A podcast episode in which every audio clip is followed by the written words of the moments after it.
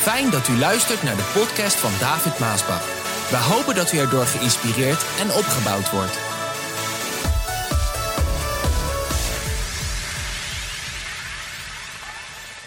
De titel van de boodschap van vandaag die luidt: Als je niks positiefs te zeggen hebt, hou dan je mond.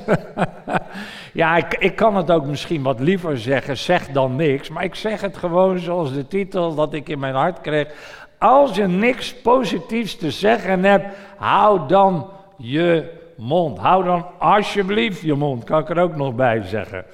We lezen het schriftwoord uit de Bijbel uit Spreuken 18, vers 21.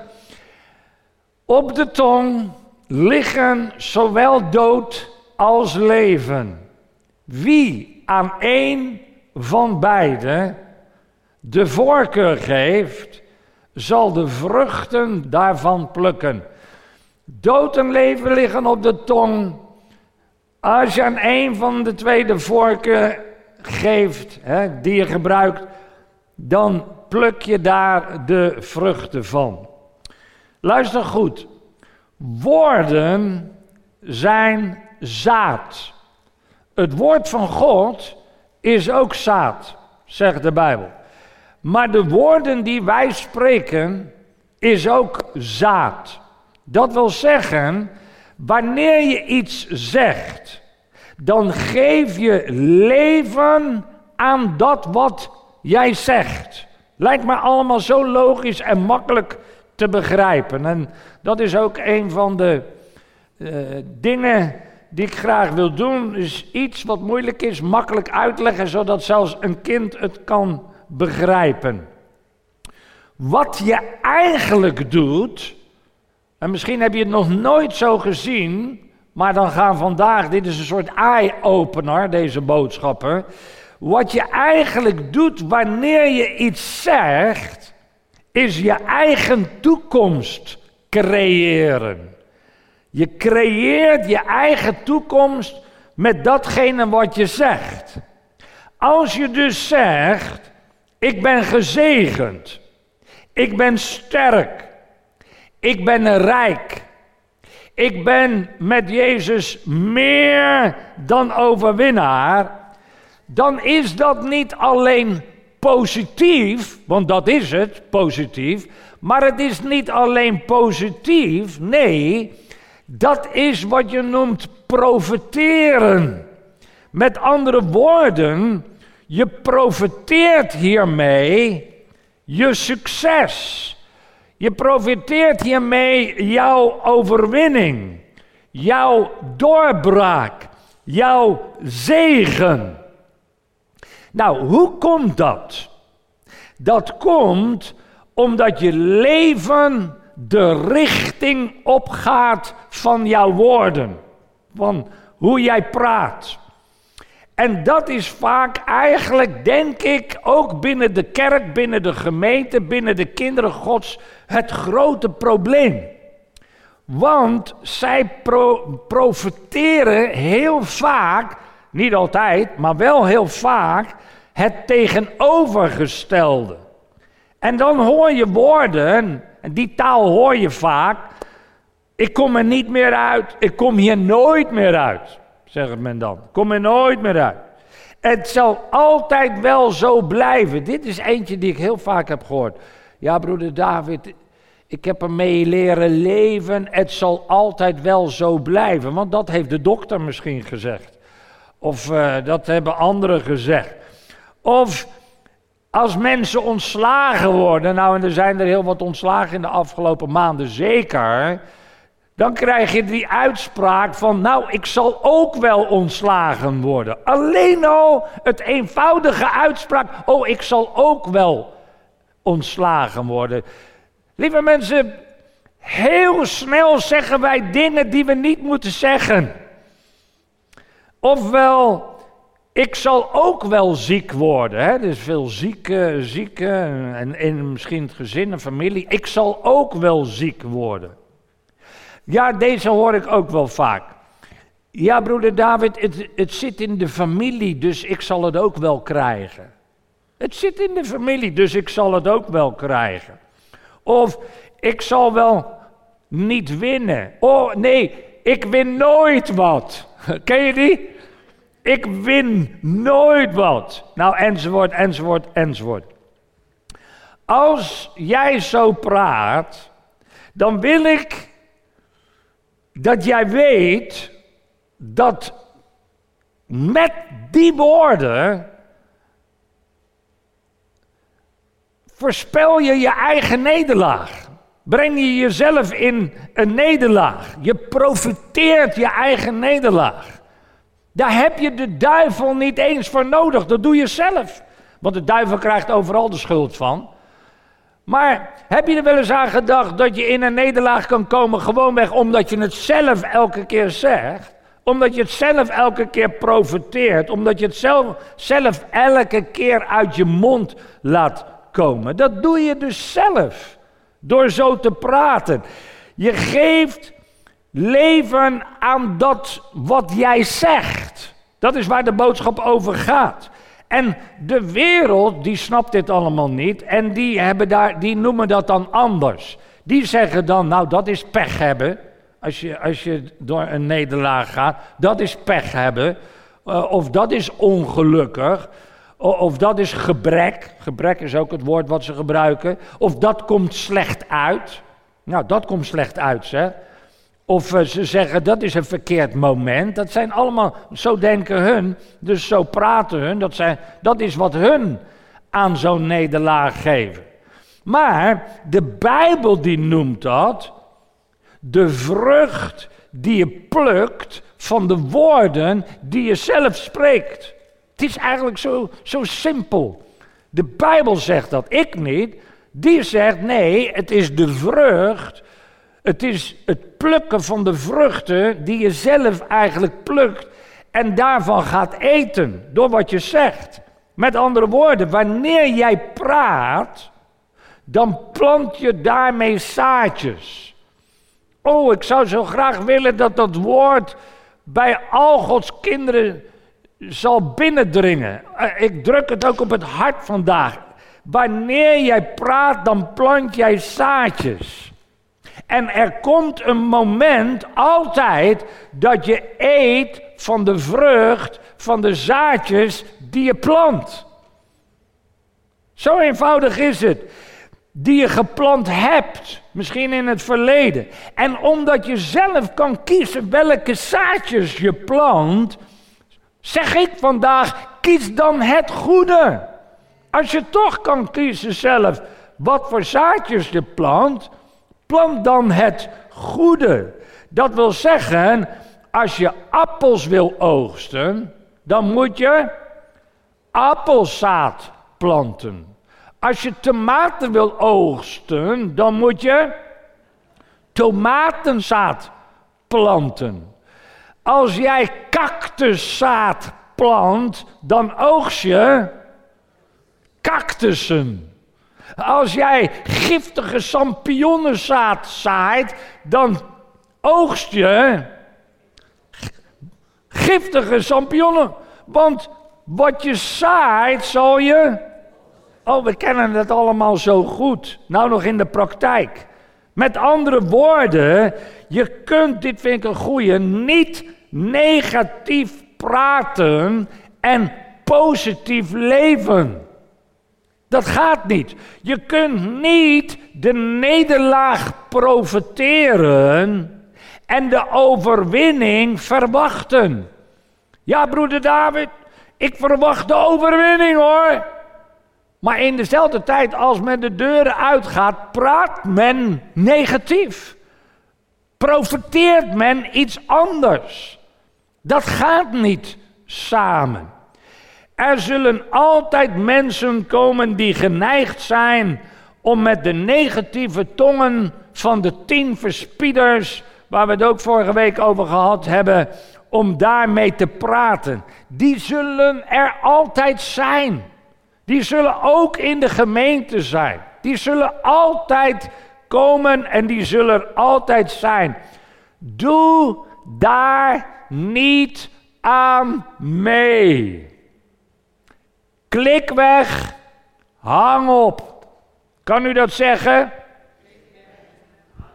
Ja, die moet er vanzelf nu wel in zitten na al die jaren. Klik weg, hang op, strategie van David Maasbach. De klik weg, hang op strategie. Want als jij dat ook doet, luister hè. Er zitten ook scherpe kanten aan, aan deze boodschap hè. Uh, als jij dat dus ook doet, wat zij doen, en het gaat allemaal zo makkelijk, daarom zeg je ook makkelijker gezegd dan gedaan. Als jij dat dus ook doet, dan breng jij een vloek over je eigen leven. Je brengt een vloek op je huwelijk. Je brengt een vloek op je gezin. Je brengt een vloek op het nageslacht. Dat is wat je zelf doet. Doordat je praat met de tongen van de tien verspieders. En dat is de reden dat ik de taal van de tien tongen, zo noem ik ze maar, de tien tongen, niet in de gemeente wil horen. In niet één blessing gemeente. Ook even voor de andere blessing gemeentes die kijken. Dat is waar we vorige week over gehad hebben. Want wij bepalen ook wat voor gemeente we zijn. Door de manier waarop wij praten. Nou kan je dat natuurlijk niet doen in de gemeente, maar je kan het ook heel makkelijk thuis doen. Bij je vrouw, bij je man of bij je kinderen. En als je negatief praat over de gemeente, over de voorganger bij je kinderen. En er komt een probleem en je zegt tegen de kinderen: laten we naar de voorganger gaan. Dan denk u toch niet dat ze respect hebben voor de voorganger. En als je negatief praat over de gemeente en de kinderen groeien dat op en ze horen dat, dan hebben ze toch geen respect voor de gemeente. Zo, het is erg belangrijk waar we het vandaag over hebben. In plaats van die tien tongen wil ik de taal van Jozua en Caleb. Heerlijk. Zegen jezelf. Zegen je huwelijk. Zegen je gezin. Zegen je kinderen. Zegen je nageslacht. Zegen de gemeente. Zegen de voorganger. Zegen zijn gezin. Enzovoort. Enzovoort. Enzovoort. Dat is iets heel anders dan de taal van de tien verspieders. En als je dat niet kan, wees dan stil. Als je niks positiefs te zeggen hebt, hou dan je mond. Wees dan stil. Er zijn mensen geweest die vreselijk negatief over mij gesproken hebben. Dat weet u wel, dat weet u denk ik ook wel heel goed. Zeker in de afgelopen jaren. Over mij, over Maasbach, over het werk, over de gemeente. Heel negatief. Misschien, misschien geschreven. Of, of zelfs gemaild. Of zelfs naar de kranten hebben gestuurd. Nou, de Heer weet precies wie die zijn. Het interesseert mij niet wie ze zijn. De Heer weet precies wie ze zijn. Nou, luister. Ik heb er altijd voor gekozen om die woorden, die taal, niet te herhalen. Het is belangrijk, niet alleen voor mij, maar ook voor jou. Ik heb een bewuste keuze gemaakt om die dingen die men zo negatief spuide, uiten, het zij in, het zij in WhatsApp, het zij in eh, Twitter, het zij in de kranten, het zij in de bladen, het zij in, naar broeders en de zusters in, nou noem maar op. Ik heb het allemaal meegemaakt. En ik weet, nou laat ik die kant niet eens opgaan.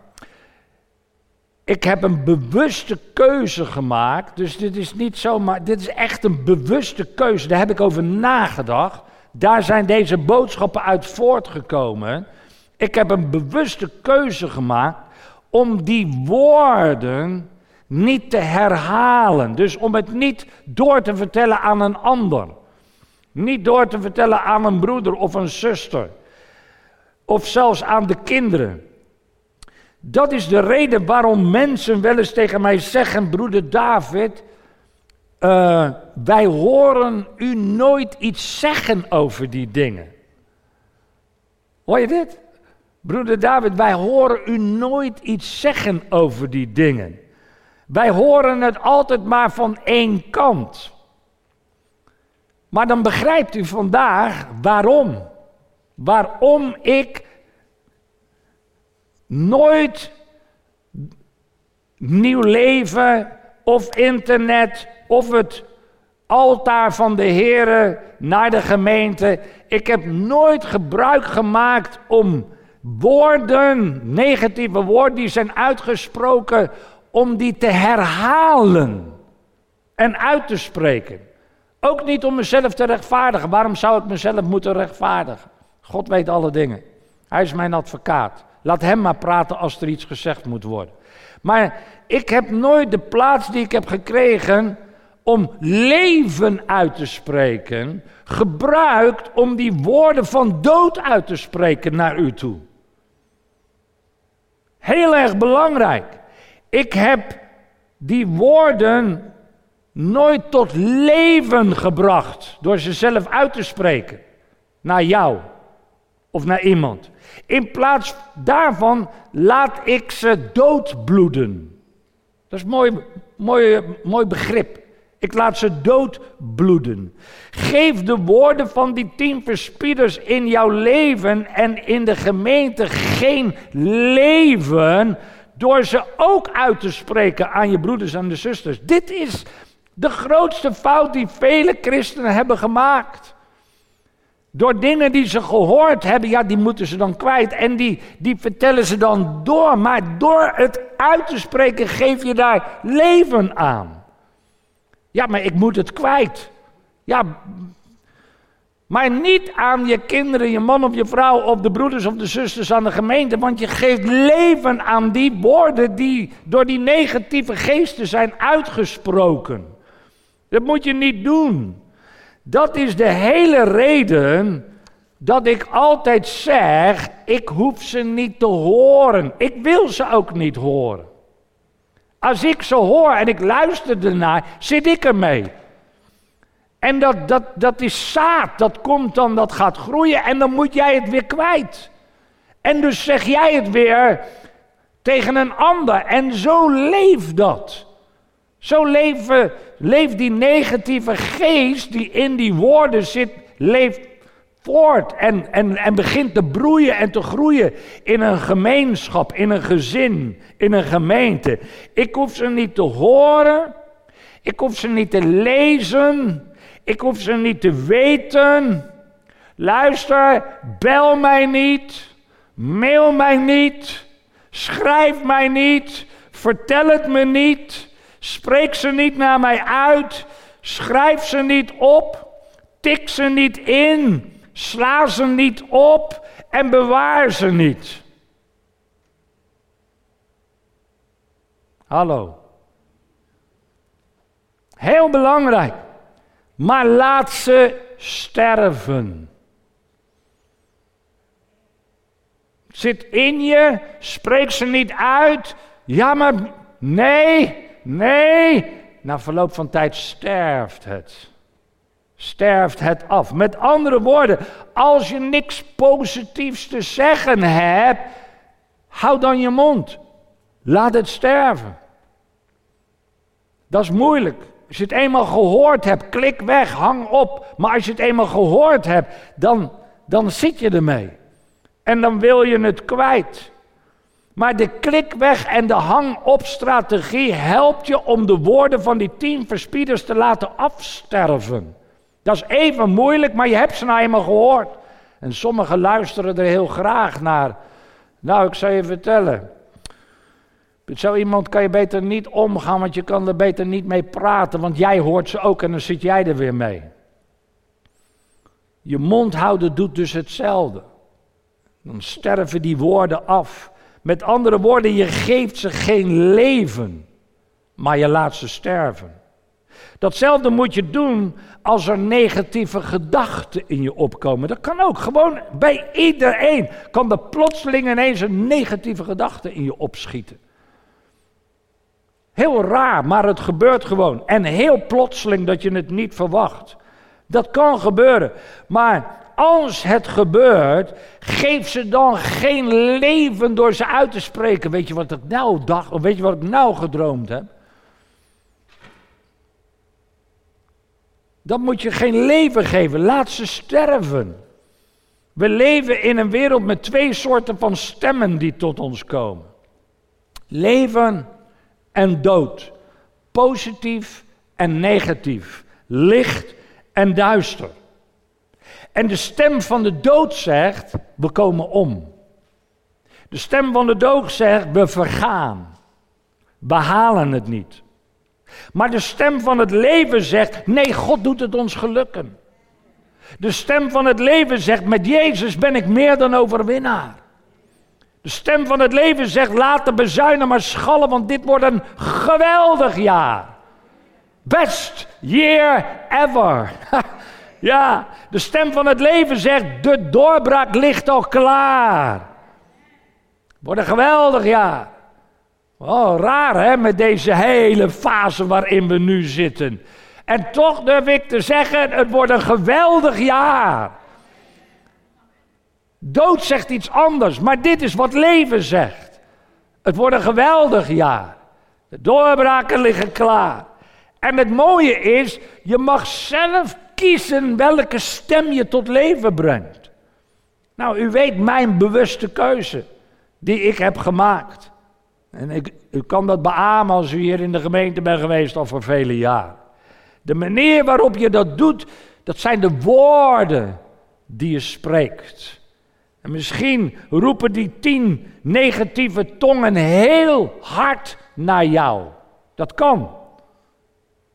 Maar jij kan die tien mensen stoppen. Dat kan. Door de woorden van geloof uit te spreken, daartegenin. Tien tongen komen tot je, het is negatief, maar jij kan dat stoppen, dat wat tot jou wil komen. En jij gaat leven uitspreken. Je gaat het tegenovergestelde uitspreken. En je gaat zeggen: nee hoor, God is met ons. Nee hoor, God doet het ons gelukken. Nee hoor, de Heere is mijn heelmeester. Nee hoor, geen wapen dat tegen ons of mij wordt gesmeekt, zal enigszins iets uit kunnen werken. Geen enkel wapen. Luister, dit vond ik mooi. Toen God, want ik wil iets in de Bijbel ook aanhalen. Dit slaat al helemaal op verhalen die ik zo kan aanhalen, maar dit is mooi. Toen God Jeremia riep, luister wat er staat in Jeremia 1, vers 5. Dit is wat God zegt tegen Jeremia. Ik kende u al voordat ik u vormde in uw moeders buik. Dat is waar we vorige week ook over hadden, weet u nog? Al voor uw geboorte heb ik u bestemd om mijn profeet voor de volken op aarde te zijn. Luister, dit is God die spreekt, hè? Niet zomaar een ander mens. Dit, dit zijn de woorden van God tegen Jeremia. En dat hij zegt: Ik ken jou al toen je nog in de buik van mama was. Voordat je in de buik van mama was, kende ik je al. En ik heb jou voorbestemd om mijn profeet te zijn. Maar Jeremia, wanneer de Heer dit dus spreekt, Jeremia die luisterde naar de negatieve stem in zijn denken die daar pop op popte. Wat ineens kan gebeuren. En hij zegt dan in vers 6, Heren, maar dat kan ik niet. Ik ben nog veel te jong. Dus God zegt iets en jij zegt terug, maar dat kan ik niet. Wat u van mij vraagt, dat kan ik niet. Want ik ben nog veel te jong. Nou, luister naar het eerste wat God daarop antwoordt aan Jeremia in vers 7. Wat zegt God daar? Zeg dat niet. Lees het maar in je eigen Bijbel, zoek het zelf nog maar op. Zeg dat niet. God die spreekt tot zijn knecht, ik ken je al voordat je geboren bent, jij wordt mijn profeet. Dat is wat ik wil. Nou heer, dat kan ik niet, want ik ben nog te jong. Zeg dat niet. Ik vind dit zo mooi. Dat God meteen de mond snoert. Want sommigen denken misschien wel eens dat ik wat hartig, hard ben in bepaalde dingen. Maar God is nog veel harder. Hij snoert meteen de mond en zegt: Zeg dat niet. Zeg dat niet. Waarom zegt God tegen Jeremia: Zeg dat niet? Wat is de reden daarvan?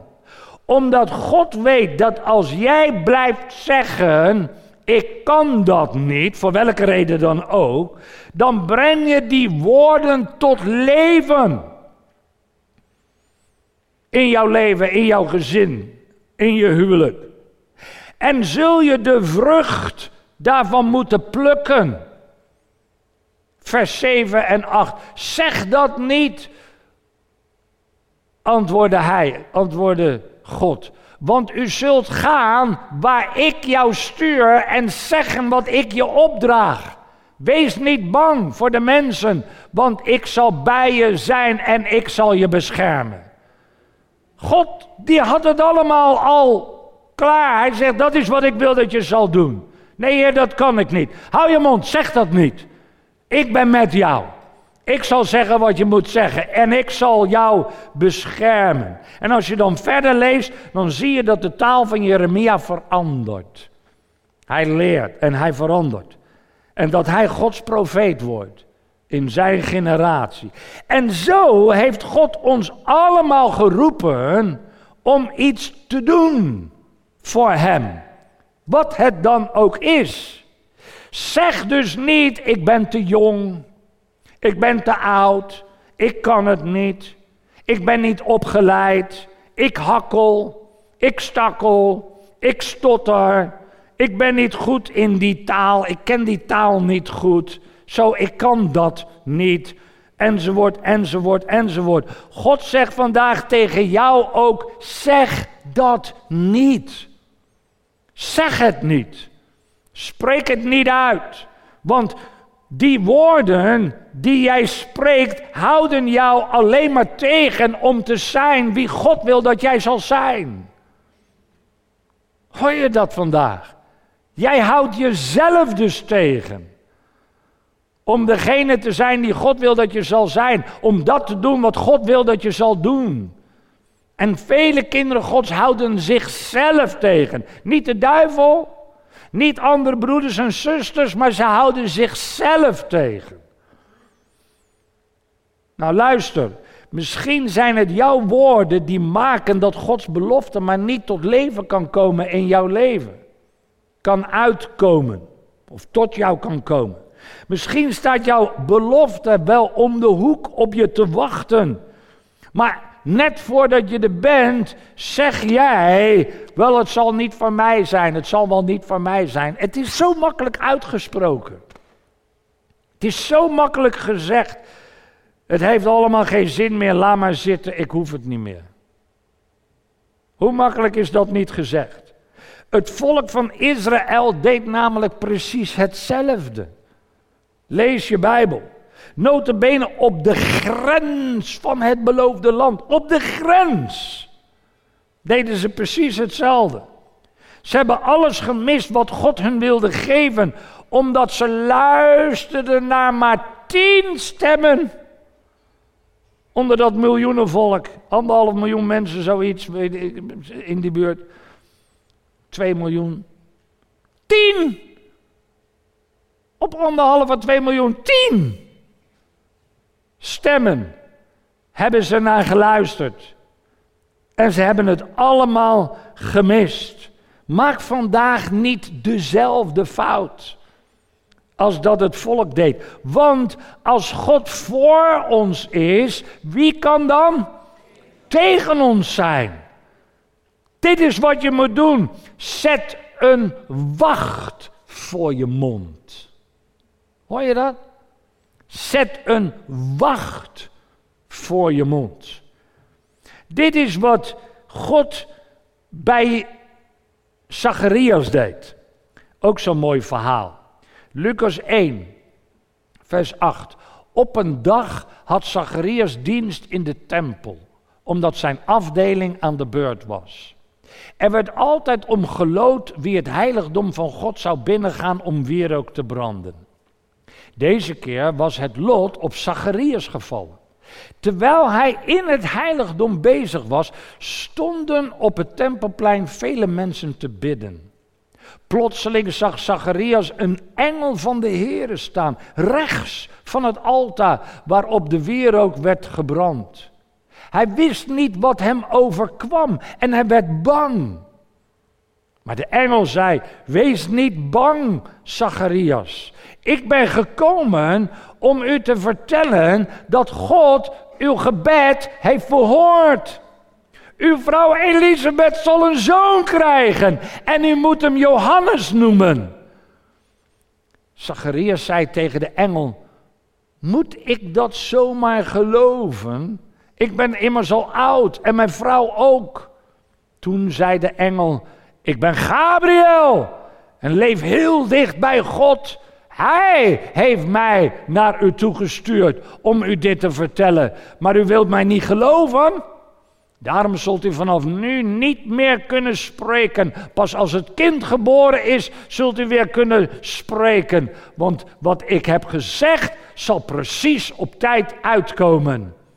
Eindelijk kwam hij naar buiten, maar hij zei niets. Hij kon geen woord uitbrengen. Uit zijn gebaren konden zij opmaken dat hij in het heiligdom een engel had gezien. Waarom deed God dit? Dit deed God zodat Zacharias niet aan zijn familie en vrienden zou gaan vertellen hoe onmogelijk het allemaal wel zou zijn. Omdat hij en zijn vrouw al zo oud waren. Zeg, Weet je wat er nou gebeurde, joh? Er was een engel die kwam tot me, die zei dat Zacharias een zoon gaat krijgen. Ja, ik heb er wel veel voor gebeden hoor, maar dat kan toch niet meer. Wij zijn al oud, dat kan toch niet, dat kan toch niet, dat kan toch niet, dat kan toch niet, dat kan toch niet. Hallo. Deze woorden zouden de belofte van God stoppen om tot leven te komen. En daarom moeten wij een wacht voor onze mond zetten. Als je niks positief te zeggen hebt, hou dan alsjeblieft je mond. Zeg, zeg niks. Zeg dan maar niks. Misschien beter gezegd. Met de herbouw van het kapitol hier kwamen ook die tongen tot mij. Het was midden in een crisis. Toen begonnen wij te herbouwen. Nieuwe stoelen, alles mooi te maken. Dat was ook zo met de herbouw van het zendingskantoor aan de overkant in 1998. Dat was ook na, na een crisis. Met de start van de Blessing Family Music Station kwamen die tongen tot mij. Met SBS 6, waar we tien jaar over hebben uitgezongen, toen ik daarmee begon, kwamen die tongen tot mij. Toen ik het werk over moest nemen van papa Johan Maasbach in 1993, kwamen die tongen ook tot mij. Niet van de wereld, de wereld die zei die dingen niet eens. Maar van Gods kinderen en dienstknechten. Ik heb ze nooit aandacht gegeven, die woorden.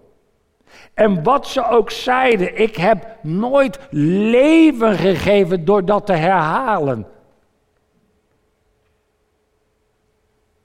In plaats daarvan sprak ik het geloof uit. Tegenovergesteld. De Heer zal voorzien. Dat is ook weer zo'n bundellied. De Heer zal ons helpen. Capitol is een plaats van God. Het werk van de Heer is Gods werk. En zo ben ik altijd dwars door alle Jericho's in mijn leven gegaan. Want u hebt Jericho's, maar ik heb ze ook. Dwars doorheen, net als Jozua. Jericho was die grote oninneembare stad die tussen Gods beloften en Jozua instond. Beloofde land. God heeft Jozua de opdracht gegeven om één keer elke dag om die stad te lopen. Zeven dagen lang. En de zevende dag zeven keer. Weet je nog? Ook weer zo'n mooi verhaal om voor jezelf te lezen. En ze moesten hun mond houden. Ze mochten niet praten van God. Geen gepraat, geen gefluister. Geen nieuwsupdate, geen hallo. Geen hoe gaat het? Geen hoe voel je je? Wat we zo, ja maar broeder David, dat is toch sympathiseren, dat is meeleven. Ja, ja, nee, nee. God zegt totale stilte. Geen gepraat. Als je aan de Jozua wandel bezig bent in je leven, dus iets belangrijks, wat God wil dat je zal doen, hou dan je mond. Of nog liever, maar dat moet je dan kunnen, doe wat de weduwe deed. Uit 2 Koningen 4. Zij is een voorbeeld hoe wij moeten praten in dit soort omstandigheden. Ik zal het even heel snel lezen. Roep haar nog eens bij mij, droeg Elisa hem op, zijn knecht. Zij kwam, die weduwe, hè, en bleef in de deuropening staan, terwijl hij tegen haar zei: Volgend jaar om deze tijd zult u een zoon hebben. Och man van God, riep zij, maak mij toch niks wijs. Maar het was waar. De vrouw werd al spoedig zwanger en bracht het volgende jaar een jongetje ter wereld, precies zoals Elisa had voorzegd. Op een dag, de jongen was al wat ouder, zocht hij zijn vader op die op het land aan het maaien was. Plotseling riep hij: Papa, mijn hoofd, mijn hoofd! Zijn vader zei tegen een van de knechten: Breng hem naar huis, naar zijn moeder. De jongen werd thuisgebracht en zijn moeder nam hem op schoot. Maar rond het middaguur stierf hij. Zij legde hem op het bed van de profeet en deed de deur van de kamer op slot. Daarna stuurde zij haar man de boodschap: Stuur een van de knechten met een ezel hierheen. Ik moet zo snel mogelijk naar de profeet. Ik ben zo weer terug. Waarom vandaag? vroeg hij. Het is toch geen sabbat of feestdag? Maar zij zei: Stil maar, het is wel goed. Zij zadelde de ezel en zei tegen de knecht: Snel, drijf hem zo snel mogelijk op. Als het langzamer moet, dan zeg ik het wel. Toen zij de berg Karmel naderde, zag Elisa haar in de verte en hij zei tegen Gehazi: Kijk, daar komt de vrouw uit Sunem aan. Loop snel naar haar toe en vraag haar wat daar aan de hand is. Overtuig je ervan dat alles goed is met haar, haar man en haar kind. Ja hoor, zei hij tegen, zij, zij tegen Gehazi. Alles is goed. Lieve mensen, dit vind ik zo mooi. Dit zijn woorden van geloof. Alles is goed. Alles is goed. Wat moet er niet op dat moment door haar hoofd zijn gegaan? Wat krijg je niet over je heen als je soms aan mensen vraagt: hoe gaat het ermee? Aan je broeders en je zusters, hoe gaat het ermee? Je krijgt heel wat over je heen. Of je vraagt: hé, hey, hoor je dan, hoe gaat het daar bij Maasbach? Hoe gaat het daar in de blessing? noem maar op, Utrecht, Amsterdam, Zwolle, noem ze maar op. Knal man, je zou eens moeten komen kijken en luisteren. Kom en zie het voor jezelf. Dat is een mooi antwoord. In plaats van sympathiseren met die geest waartoe het was uitgesproken, weet je wel. Nou, je weet hoe het verhaal eindigt van die weduwe, hè? En dat ze haar zoon levend en wel van God terugkrijgt. Praat daarom niet over het probleem, lieve mensen. Praat over de grote en machtige God. Woorden van leven die met ons is.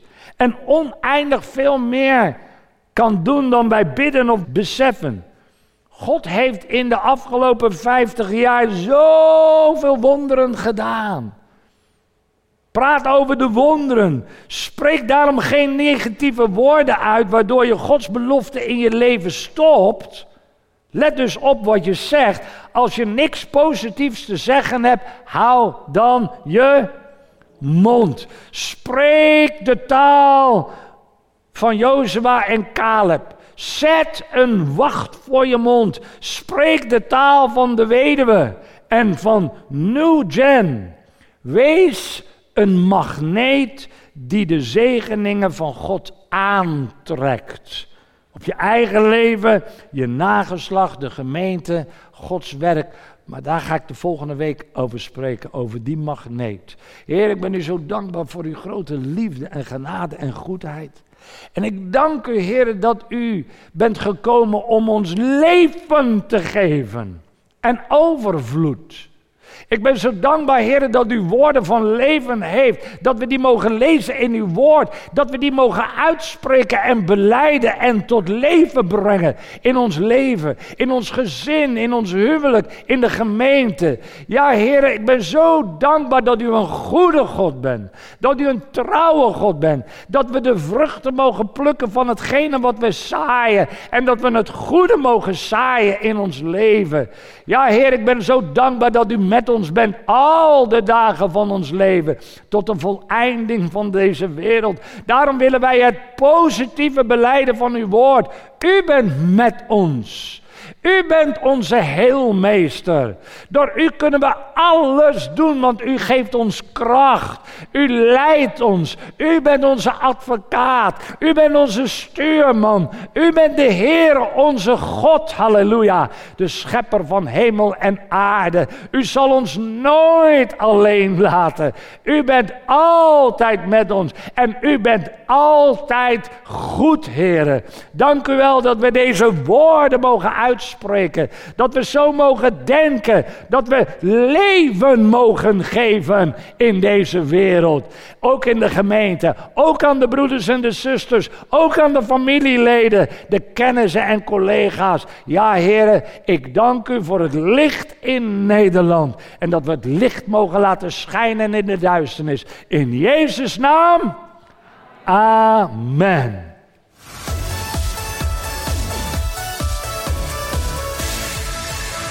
Bedankt voor het luisteren naar deze podcast.